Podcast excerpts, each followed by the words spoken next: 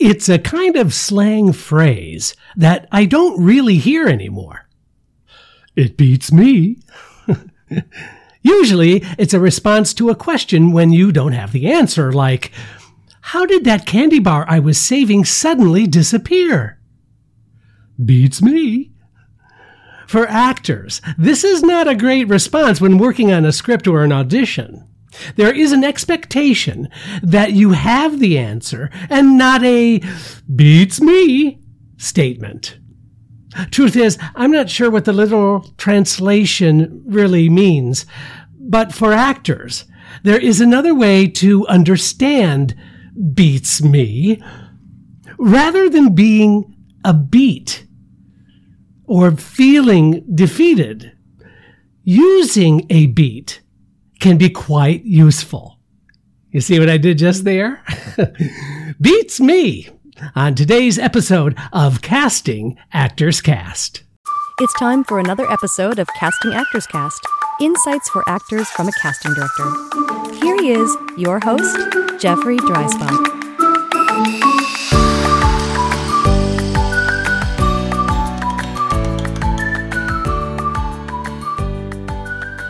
Well, hello and welcome to today's episode of Casting Actors Cast. I'm casting partner Jeffrey Dreisbach with the McCorkle Group in New York, welcoming you to yet another podcast of Casting Actors Cast. It's really great that you are here. Hey, listen, if you haven't checked out the website yet, I invite you to do so, castingactorscast.com. You're going to find all of the previous podcasts cataloged there for you. Plus, there's a form right on the landing page that says dive into the talent pool. And if you do that, that's going to open up some freebies, a book on doing voiceover work, as well as a free 20-minute video on casting secrets, what they don't tell you. So checking that out, being part of the talent pool here at Casting Actors Cast, we continue to grow, and it's really been an exciting journey. And I hope that we can continue this for as long as we can. Also, I have my shout out to my good friends at Actors Connection. Hello to Colleen and Tony. Please do check out actorsconnection.com/New York for in-person and online classes with casting directors, agents, managers, all that good stuff. All right, let's get into the subject, shall we? Beats me. Now, I know in the very early days of the podcast, I had a subject about taking and doing beats, but this is, I think, a little bit different in that it is more specific with how to use those beats in moments that you're either working on in class, whether you're in a film or a television project or on stage, whatever the venue is. You can use beats in an effective way. But first, I think it's great that we can be on the same page. And that is, we need to define what a beat is. So let's just say that a beat, in my opinion, is a moment, a pause, a hold, a breath, or basically it's an emotional shift that the character you're playing experiences. Now, usually, it is silent, and it often signifies an internal processing of any given situation. Here's an example. If someone were to say, your character says to another character, will you marry me? The other character has an opportunity to let that sink in. That internal processing really does help for the other actor to give and provide a beat while they are thinking of the right answer. Like, for example, the processing is, gosh, if I say yes, then I'm going to have to be with this person for the rest of my life. If I say no, I might not be with this person the rest of my life. So that translates for an actor into a very clearly defined beat. Now, let's move on after we've defined it. Let's talk about how and why is a beat used? Well, this is kind of easy, right? In human interactions, it's an acknowledgement of the importance of a moment. In the will you marry me example, then to acknowledge something of great importance requires that you provide a beat. You give a moment to process. The other way I think of it is that it really is a psychological breath. The psychology of that means I need some time to sit with this information before I give you a response. And that's a psychological breath for processing the information. Now, moving on from there. Now, what constitutes the ways beats are used? Well, sometimes, and this is, I think, the least attractive, it is a mechanical decision made by the actor, director, or the teacher to emphasize a specific moment. In my acting days, I used to recall many directors saying, I need you to take a moment right there. I need you to give that response a beat before you say anything. So let's just hold for that moment to take place. It's very much used in comedy, of course. The correct timing of the delivery requires, many times, a healthy beat. Now, often is also a way to experience the challenge of conflicting thoughts. You're equivocating about, ooh, good word.